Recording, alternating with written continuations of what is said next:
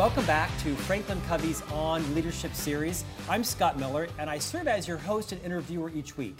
I am delighted to announce that today is the one year anniversary of Franklin Covey's On Leadership newsletter and podcast. We have a great guest for you today. If you're not subscribing to On Leadership, visit franklincovey.com, click on the On Leadership tab, and the email newsletter comes to you every Tuesday complimentary where we feature a different thought leader, best selling author, someone of significant influence that comes to your inbox in an interview just like this. It includes a tool from Franklin Covey's broad tool set, as well as a blog article written by me. You can also consume it in podcast format. We push it out to every major podcast platform Apple, Franklin Covey, iTunes, Stitcher, SoundCloud. Download it, rank it, review it, rate it, and give us feedback on future guests. Now, when we thought about who would be the best guest for our one year anniversary, we set to work looking at all of the New York Times best-selling authors, went through Amazon, talked to our publicists, our agents, our publishers. We had a huge list of major thought leaders, celebrities, sports players, people that we thought you would love to hear from to launch the one year celebration. And although many of those are in the queue for the coming 12 months of interviews, we all agreed on one person. We thought, who would be the most thoughtful, endearing, and sincere interview to talk about Franklin Covey and leadership? And we settled, believe it or not, on our very own CEO and chairman, Bob Whitman. So, Bob, welcome to On Leadership. Thanks, Scott. Honestly, it was an honor. To be here. That's how it went. We had all these amazing names of influential people who we will book and who will accept it in the next year. But we thought we wanted to kind of cap the year with you coming down and following 51 interviews.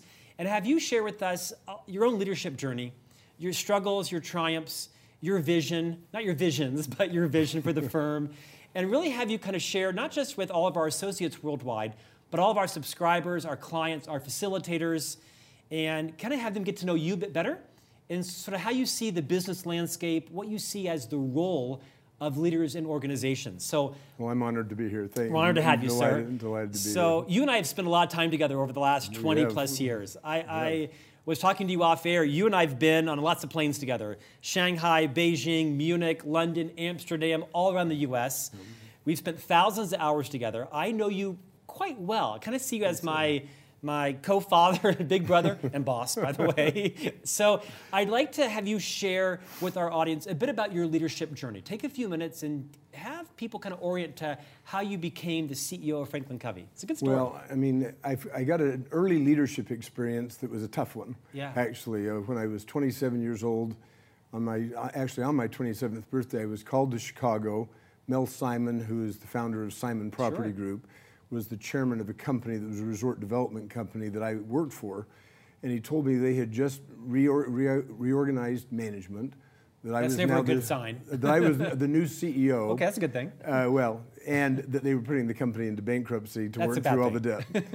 and it was a great experience. It was a tough experience, but you learned a lot early about really what it takes to work through a difficult situation, and, uh, and it was difficult. You were the CEO of a real estate company at the age of 27. Yeah, but it was in bankruptcy. so, so, it wasn't that great. Uh, following that, when that got all worked through, I went to the Trammell Crow Company in right. Dallas, which was then the country's largest real right. estate developer in, in, a bunch of different categories. So you moved from Utah out to Dallas with yeah, your family? Moved to Dallas. Right. And, uh, and Harlan Crow and I uh, co-ran a group. He was nice enough to let me co-run it with him mm-hmm. a group called Trammell Crow Interest that included Wyndham Hotels and Resorts. It was in its mm-hmm. startup, mm-hmm. you know, phase, and medical business and agribusiness and public distribution and trucking, international development. We had a, a mishmash of businesses, but it was a great time. Uh, mm-hmm. you know, Harlan and I spent a lot of time together, Ann Raymond, and worked through the, some of the challenges of these businesses. It was a difficult time in the economy. It was right when the uh, Southwest economy collapsed and all the banking system. This is the, the S&L crisis the in the late 80s. crisis in right. the late 80s. Right. And after about a year and a half in that role, I was asked to take a sabbatical and become chief financial officer for the firm overall, wow. which had uh, 3,400 partnerships mm-hmm. around the U.S. Most of, you know, many of which were in difficult situation because of the general economy and mm-hmm. the difficult uh, banking environment. That was both an honor and a massive burden. Yeah, it was a big right? burden. Yeah, right. and so I was at the office very early every morning, like three or three thirty, and working through this and also ran the capital markets group there. When, when we finally worked through all those challenges, there was a huge group, you know, at Trammell Crow who worked through these challenges and eventually got them all resolved. Uh, a guy that I'd gone to business school with uh, and I formed a company called Hampstead Group that was a real estate oriented private equity firm. And our idea was to back great entrepreneurs who had a great idea or a great, with a great business needed capital and maybe some advice. And uh, during the next 10 years, we built up you know, a series of companies that were, uh, you know, really got to back some great people and uh, be their partners and help them, uh, you know, grow some pretty good, good-sized companies during. And those along years. the way, you happened upon Dr. Stephen R. Covey. Yeah. Talk about that yeah, story. so during those times, uh, actually at the Trammell Crow Company, uh, Joel Peterson, who was the head of the Trammell Crow Company, and I were saying, what do you do if you're the country's largest developer and nothing needs to be developed for the next seven years? Mm-hmm. And so we wanted to take our real estate expertise and move it into the services area. And so we said, well, why don't we call Stephen Covey and see if he would come and speak to the partners meeting, which was at the Stanford Court Hotel in San Francisco, about a paradigm shift. Because no one really wanted to be anything other than a developer, but nothing needed to be developed. And At that point, Stephen was just starting to earn some influence because the book, The Seven Habits, yeah, the had book had been just out published. just a couple of years. Right. Yeah, a couple Yeah. of years. And so we met Stephen. Uh, Stephen was nice enough to ask Joel and I both to go on his board. And so Hmm. we went on the Covey Leadership Center board in 1992, I think. And uh, then they merged with Franklin Quest in 97. Right. We both ended up on the uh, Franklin Covey board. Right. And then uh, 20 years ago, uh, I was asked to serve as chairman, not with the idea of running the company, but uh, you know the company was facing some challenges there in the planner business and some Right. of the things. Right. And we did a search, uh, couldn't find a real CEO, and eventually I was asked to serve as CEO. So now I've been doing this for 20 years, but that's how I got here. Serendipitous that you actually brought Stephen in to teach your firm about paradigm shifts, and then you ended up with the honor of becoming our chairman and CEO, Yeah. right? No, it's been a 20 great plus years journey. later. Because you're so humble, I know you so well, you skipped over some of the patches there. You've done some things other than real estate, obviously, and Franklin Covey. Talk about some of the other side ventures, successful or otherwise, that you've also been involved in. Yeah, well, we built, we, we were in the lodging business Okay. directly and, and, and had the chance to back some great people who build up Wyndham Hotels and Resorts and uh, Felcor, Bristol Hotels and Resorts, a big retirement housing company called Forum Group that's, uh, that was sold to Marriott. We, and those were kind of our core you know, capabilities. We also did a couple of things that turned out not to be our core capabilities. we bought a restaurant chain called Hula Hands. Yep. And, bought, and got a great It was one in guy- my hometown in Florida. Yeah, got a great guy to run it, and had, he had a great vision of what to do. But it is a, we learned it is a very, very tough business, even when you have a good brand and great management. You know, it can be so nuanced that we didn't do well. And you that. owned, it was 150 plus? 140 or so 140 restaurants. restaurants, yeah. Yeah, yeah and uh, so we now go to restaurants. but You we don't buy them or own them or run them. that was a difficult one. We also bought a company that owned uh the Malibu Grand Prix racing parks. Sure. With the idea of transforming them into this new concept called speed zones, which we did in Los Angeles, Dallas, and Atlanta. They did generate a lot of revenue and profitability, but not relative to their cost.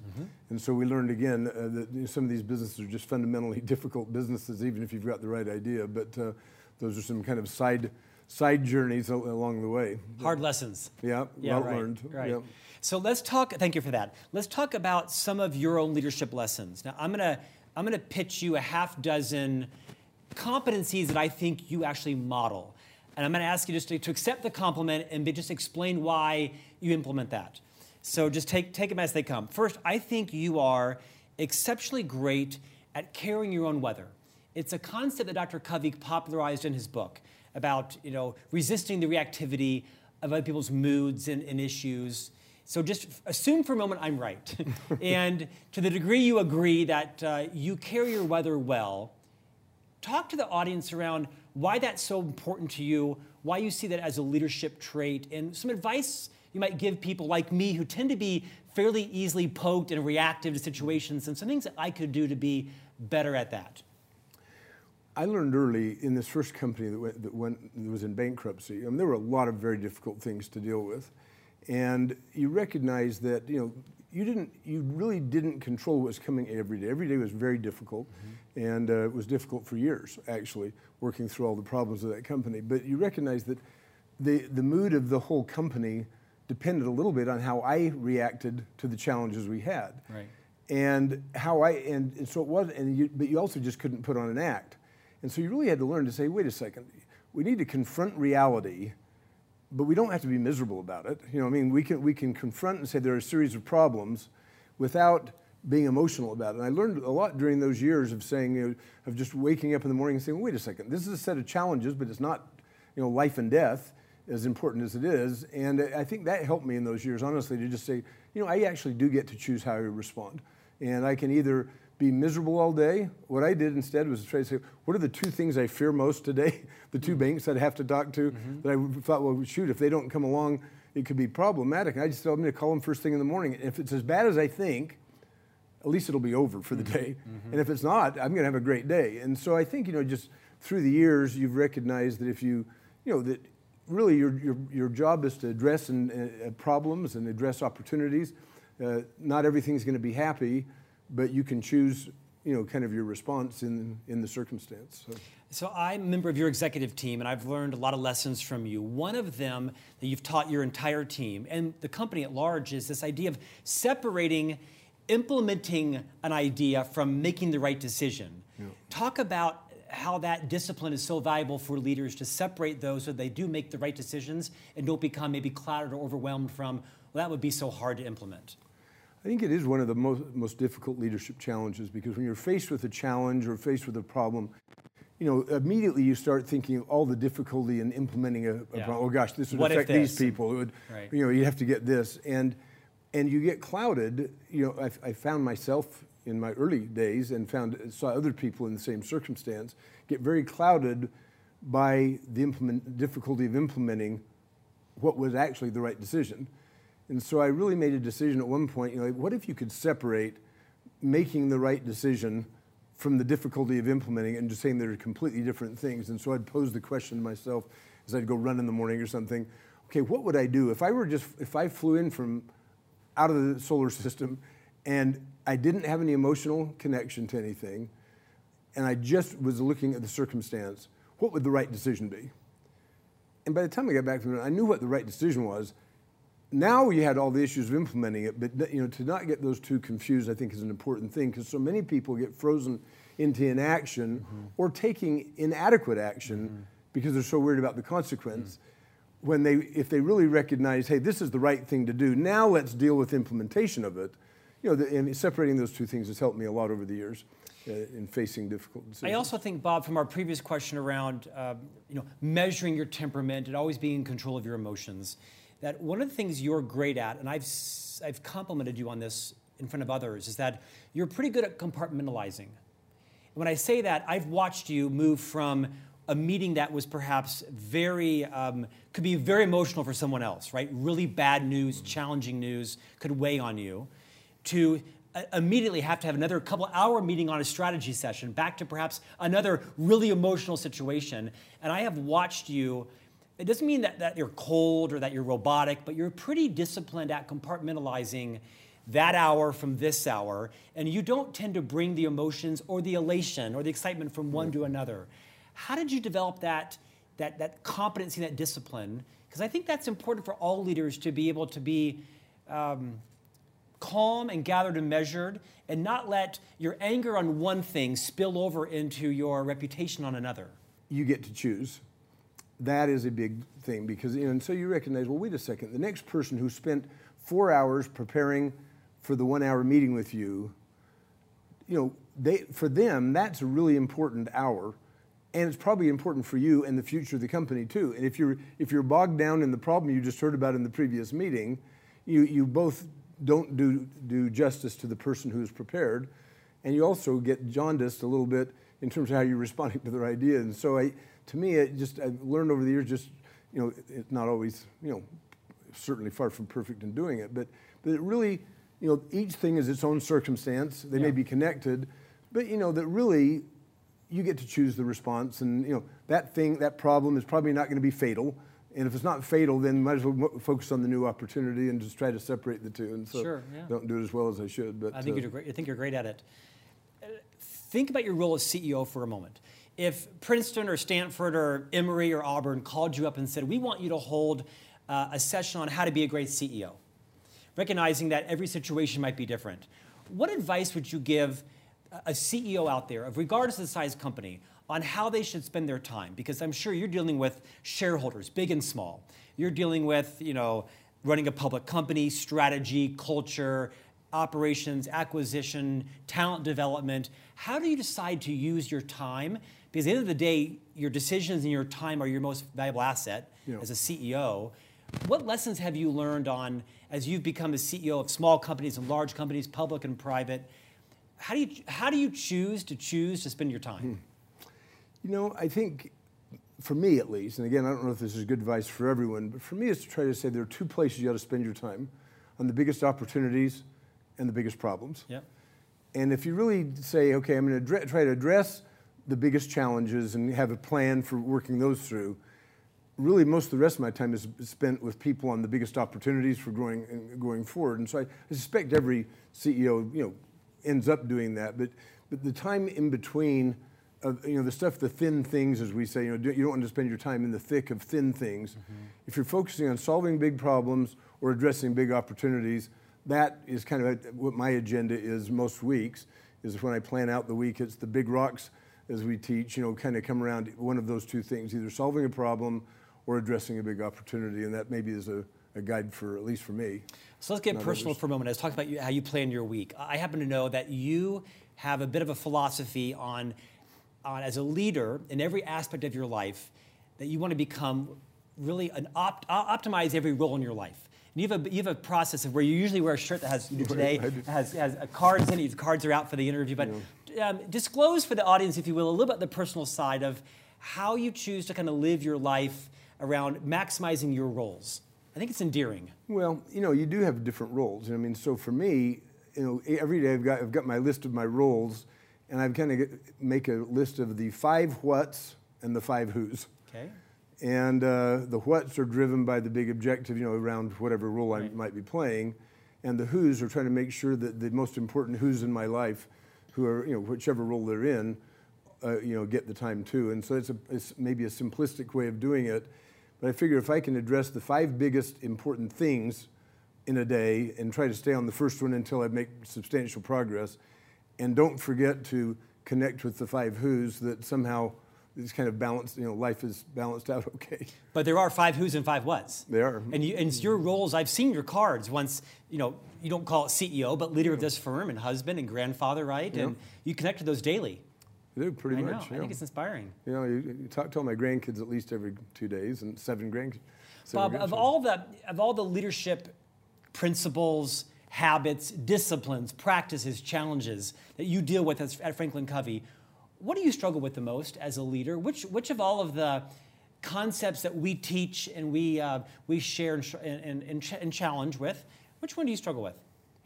What's hard think, for you? I think the hardest thing in the world is focus. Honestly, I think I think the hardest thing is to stay focused in a world of choices. You know, and so I think, you know, while I, I view my, my responsibility as being focused, it's, I think, the single hardest thing to be sufficiently focused on the, the smallest number of really important, high impact things and spend a disproportionate time, amount of time on those. I think because the temptation to yeah, because there's so right. many things you can involve in yeah. and can influence. Yeah and you end up, you can easily end up at any day, let alone a week or a month, having touched a lot of things that were not that important. So, I mean, I think it's a difficult challenge for every organization, every individual. It's a continual challenge. But to me, it's, it, that's one which, if won, to the extent you can win, you know, and you're spending a way disproportionate amount of your energy, emotion, and talent, to the extent you have it, on the things that have the greatest impact, you end up having a, a pretty you know, I think you can have a lot more impact than yeah, you think. Disproportionate. Yeah, yeah. Let's talk for a moment about um, leader as coach.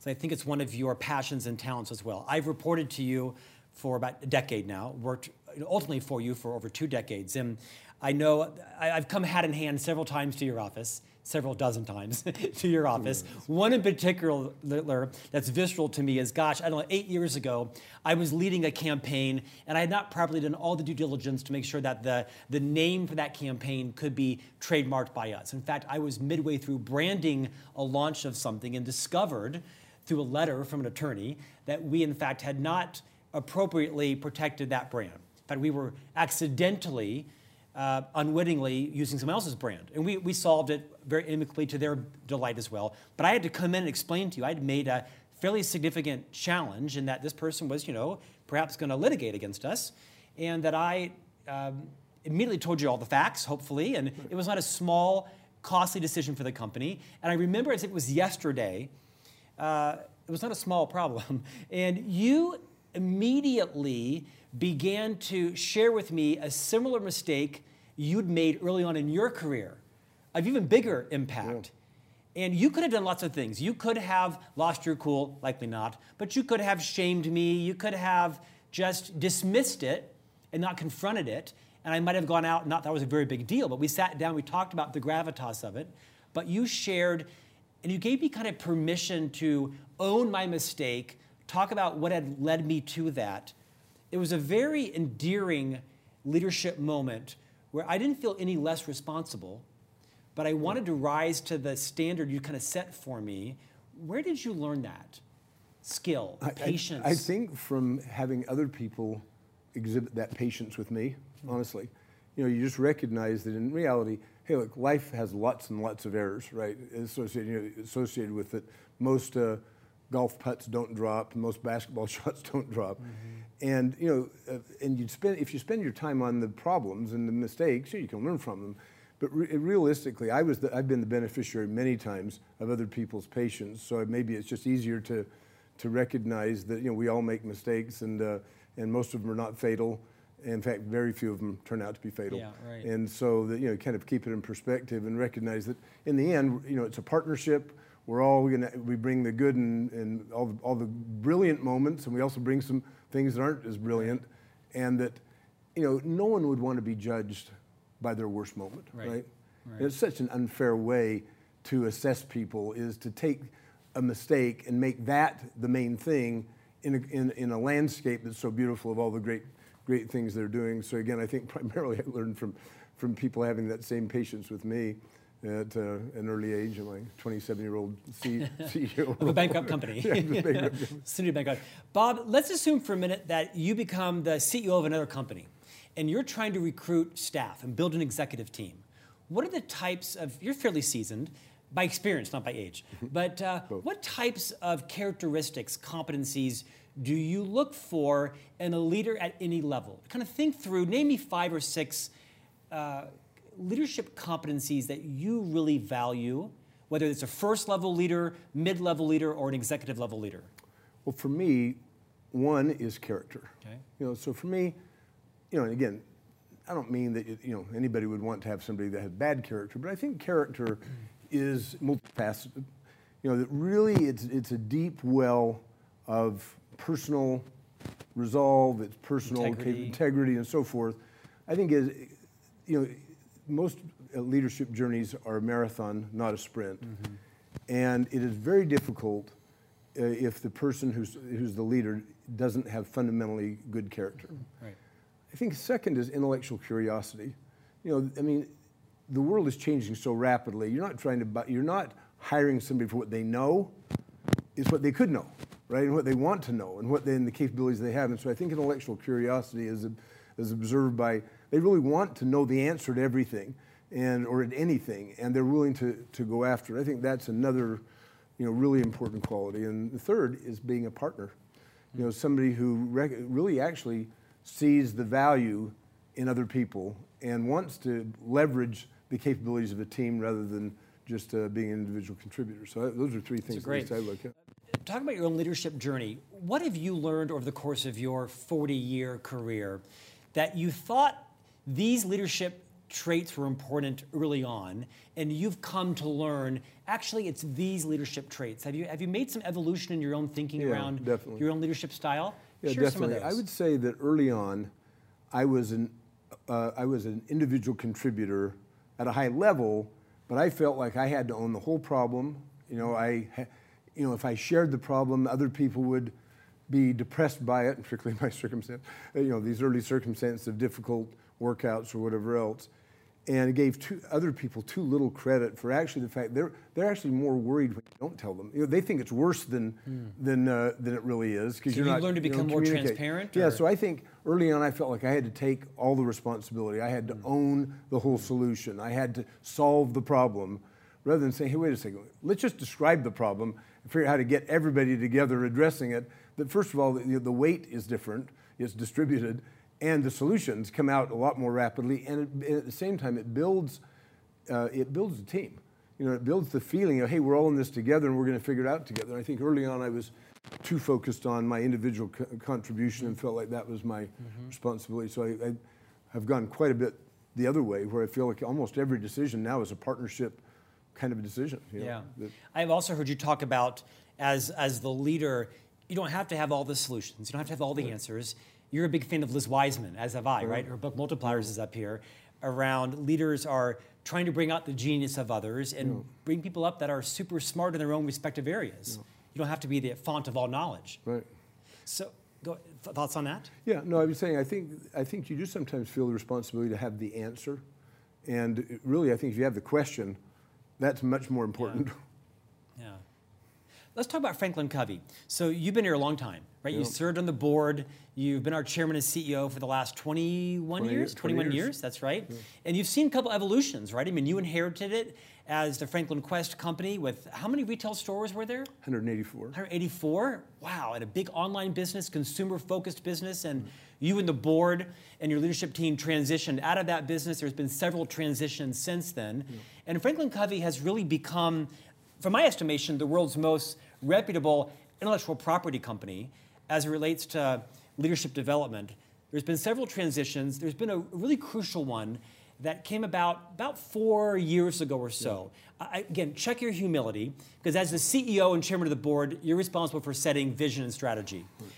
Talk about where you and the board have taken the company in terms of transforming the way we work with clients as most people now know as the All Access Pass. I'd like you to take a few minutes and talk about how that idea came about, why you and the board thought it was wise, how you've implemented it, and then I'd like to talk about how do you see that changing the landscape of how organizations work with us, the marketplace, and how important learning is to organizations? It's a long question there. Yeah. Well, I think it goes back to actually the early days when I was here. I mean, really, the, the seed of it was planted then. In the early days, you may recall I was out, you know, most Tuesdays and Wednesdays, I was out with our right. sales force visiting clients. Hundreds of client hundreds meetings. And hundreds right. of client visits. And during that period of time, you recognize that there were kind of two sides to the equation of this learning and development or performance improvement. One was just skill, skill development. You know, there was a need for building basic skills in individuals' capabilities, and that a lot of people in the industry are really responsible right. for, for, for that. There was the other side, which was connecting those capabilities to actually getting a business outcome. Right. I was at a company, I was at Johnson & Johnson actually with the chief learning officer, uh, head of the corporate university at Johnson & Johnson. And they, he, he said, you know, we've trained 3,500 people in Seven Habits of Highly Effective People. And I said, well, that's, that's really a large number. Uh, how many total employees do you all have? And he said 30,000. And I said, well, so let me ask you a question you know, you, you were saying how great it is that, and it is great that you've trained 3,500, but are the rest of them already so effective they don't need it? Right. Or, you know, why, what, why stop at 10%? Why, why stop at 10%? Right. And he said, well, he said, we love you. We love Franklin Covey. And we being. And then I said, he said, we, the learning and development right. people, love you. But the line leaders, you know, it's not, it's not that they don't like you. They love your content, but they just don't see how what you do drives what the results they have to do today. They've got sales to do, they've got customer loyalty to drive, they've got other things to do. And after hearing that, so I asked that question in the next 100 mm-hmm. sales calls, and what would, what would be the one thing you wish we could do differently, or what, what would it take to make it easier for you to have us go to different parts of the organization? We recognized that in the end, if you couldn't connect yourself to the large scale change in human behavior, mm-hmm. it's one thing to build skills in individuals, but to get those individuals collectively working toward a common objective is really the Holy Grail. Based on that, as you know, we went in and we, we created practices in execution, customer loyalty, mm-hmm. sales performance, mm-hmm. education, trust, mm-hmm. these things that become pervasive behavioral change things. So those years of 10 years of building all the content put us in a position to then address this four years ago, we said, you know, really, if we're going to be the partner of choice for these customers, for these clients, we're now the partner of choice because they can hire, they can hire us, to, they can engage us to help them develop uh, capabilities, but also get results that require a lasting change or, uh, of behavior at scale. But we're making it too difficult for them, you know, because they have to engage with us at one solution at a time. Right. So ultimately, right. in the end, it said, you know what, what they, the world they live in, what if we could offer all of our content to those individuals in all modalities, across all languages, you know, at a price per person trained that would be the same as they're paying for a single course in a single modality, mm-hmm. have somebody to help them that would navigate and create solutions to the real challenges, we could really be their partner. And so once we recognized that's what it would take to really be the partner of choice, and we went out and did hundreds of interviews and what would it really take for us to, to be your partner, we found that many of our clients said, gosh, we would love it if you would make it easier uh, to access this. And once we understood that, it made it easy to, even though it was dramatic change in accounting and investment and so forth, it was actually a pretty easy strategic decision, just like every other decision was right. during those same 20 years, right, right. to try to say, in the end, we want to be the partner of choice with clients who want us, we want to have clients for life. So. so I think it's reasonable to say the All Access Pass has transformed our relevancy with clients and future clients that it's also disrupted the landscape of the industry. It wasn't our intention, right. but it's changed the way clients are demanding services from all of our competitors as well. Right. I was interviewing Karen Dillon recently, a good friend of yours, who is the former editor of the Harvard Business Review. And she was reminding me in one of these interviews that I think it was north of 95% of companies that have been successful by their measure, financial measure, that the vast majority of them ended up with a different strategy than they began with, right? right. It was from deliberate strategy to emergent strategy. Right. As you look at the, will be, are we four years into All Access Pass? Yeah, just. Just four years in. Yeah. Uh, as we look, you look at kind of what your vision was for it originally, kind of where you see the puck going. What do you see as the emergent strategy a couple years from now? Clients that are renewing, expanding their past, that are really transforming their organization. Do you have a vision of what that looks like down the road? We do, and I think it's driven by the same things. What are the cha- what are the major challenges those customers or our, our clients yeah. are facing that require a scaled change in human behavior? And so for us, we have a map, as you know, that goes out several years and beyond the eight fun, uh, focus areas we have today, we have right. another map of the three or four right. that'll be coming. And so I think for us, we're saying if we can continue to solve, help our clients address the biggest challenges they have that require lasting change in be- human behavior at scale, and that we're their partner of choice in solving those big intractable problems. That that is a that is that drives our product development map because we again want those clients to be clients for life, and we want to be have them be more important.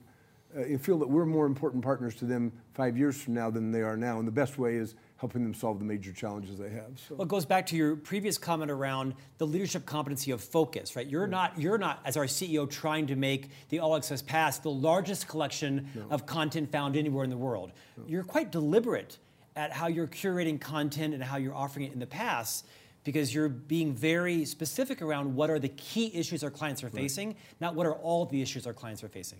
I think it's true. And, and again, I think there's some tremendous libraries of content that have been created by others yeah. that give, you know, wide access to skills and so forth. And, the, you know, it's a, in some respects, maybe it's getting to the point where it's a little hard to differentiate yourself in that space because there's so many courses, there are thousands and thousands of courses you can take on anything, but they're all good. And we admire those companies that are doing it.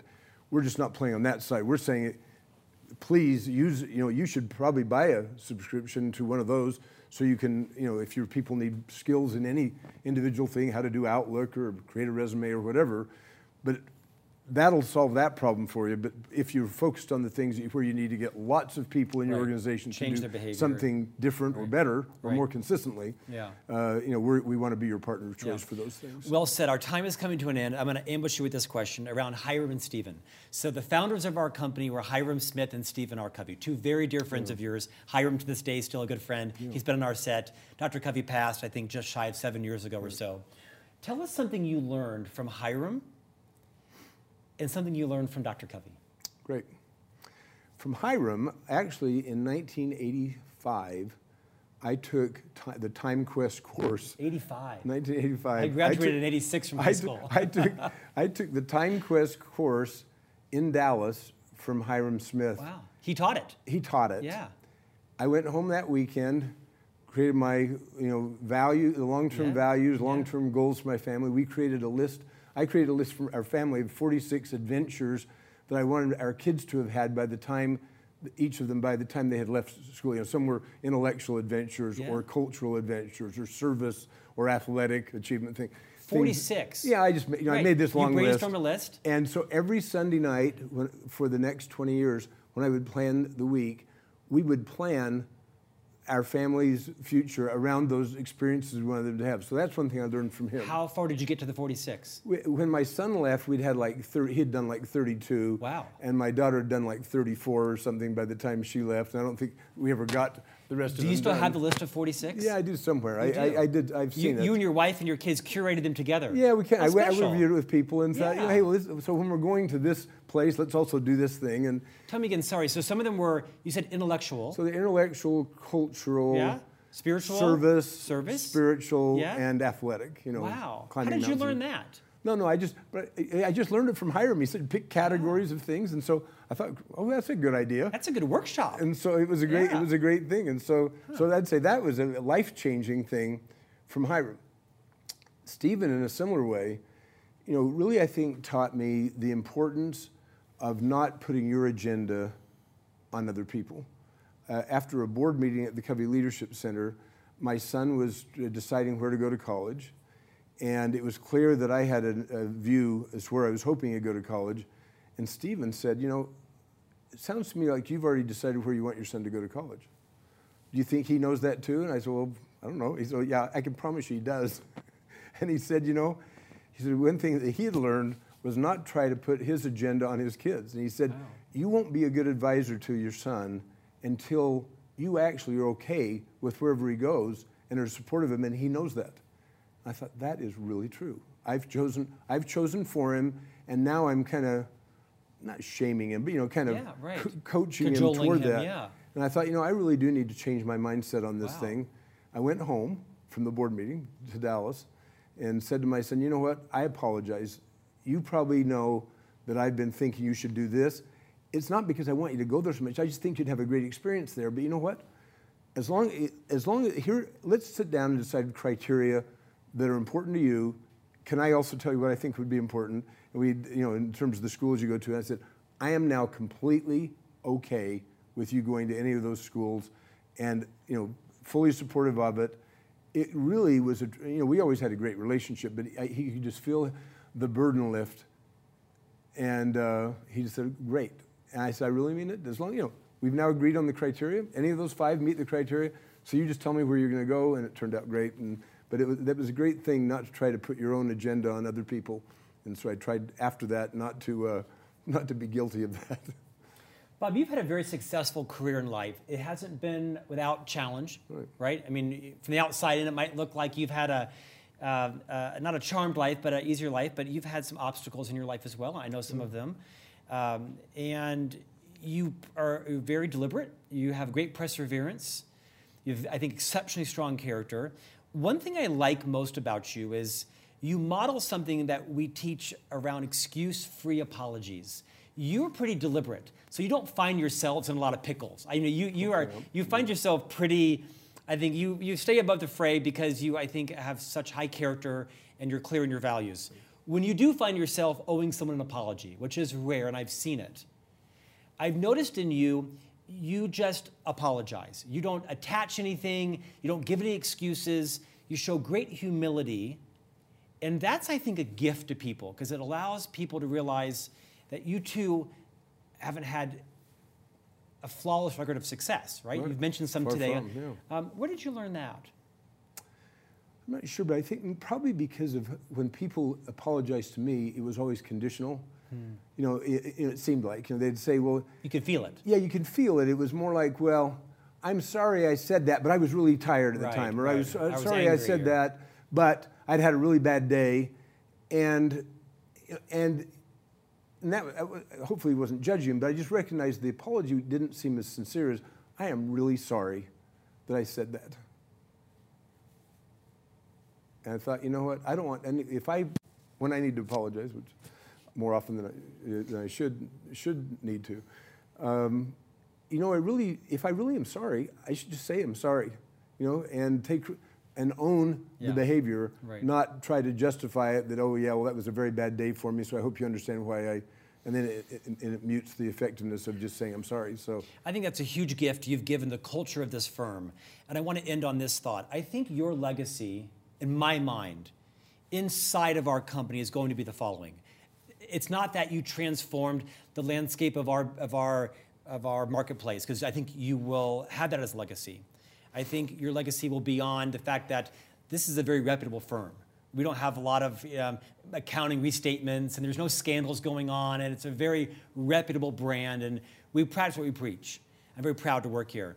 I, I give keynotes a lot around the nation. I have a radio program I host for the firm, and I've talked a lot about this gift you've given the company, which is of whenever you get a thousand people together, you're going to have problems, right? No, mm-hmm. no culture is perfect. But at Franklin Covey, we have almost zero tolerance for gossip in this firm. And I have said hundreds of times to clients, it starts at the top. You do not tolerate gossip. But it isn't even in your in like your chemical makeup. Mm-hmm. And at the board, at the board level and at the executive team level, if someone isn't there to represent themselves, you will postpone that topic. And you'll say, well, what time does Scott's plane land? Let's, oh, in 80 minutes? Great, let's come back to that and let's have Scott represent himself. Because you don't want people to find themselves in the trap of trying to represent me wrong and then, you know, their agendas get involved. And you don't ever tolerate someone else disparaging or criticizing someone. Doesn't mean we don't have a high, we, don't have, we have a robust culture, but I think you have set the standard because the board doesn't gossip, the executive doesn't gossip, the general managers don't gossip, and no one tolerates it because no one believes it's acceptable. And it comes from the top. Talk about how important it is for a leader at any level of an organization to model what they want to see in their people. think what a great gift it is to know that when you're not there, They've got your back. that everybody's got your back, or or that they're going to be loyal to the absent. That you don't have to worry, or you're not you're not jumping on a phone call because you're afraid if you're not on there something will happen. It is a gift that basically says, look, you know, the person's contribution is important, and we're not going to discuss it without them here. If there's a cri- critique or whatever, you know, hey, great, let's just all sit down and talk it, talk about it together. So I just think it's a it's a great human thing, right? To to be loyal to the absent and to know that you never have to worry about, you know, what somebody is saying. You know, my, my wife's that way. I mean, I I never have to wonder if she's confessing my sins to her hmm. mother or her sisters. Hmm. I, I never have thought of that. Hmm. You know, so maybe I learned it from her. But you know, really, you know, she doesn't tolerate it either. I mean, she just wouldn't would never do that.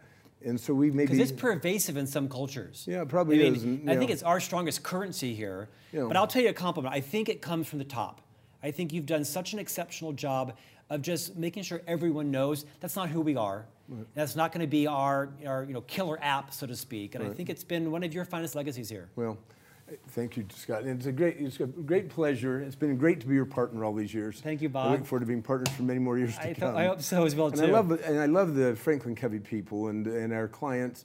You know, we really are blessed to be in it working, doing things that really matter, where we wake up every day wanting to make a difference in a positive way, and, and that's a great great thing to do. Bob, thanks for joining us. We've interviewed four star generals, Pulitzer Prize winning authors, major celebrities. Try interviewing your boss on the set. It's a little daunting. Thank you for joining us. Hope you subscribe to On Leadership. And we'll see you back here next week for the first episode in our second year for On Leadership. Thanks so much.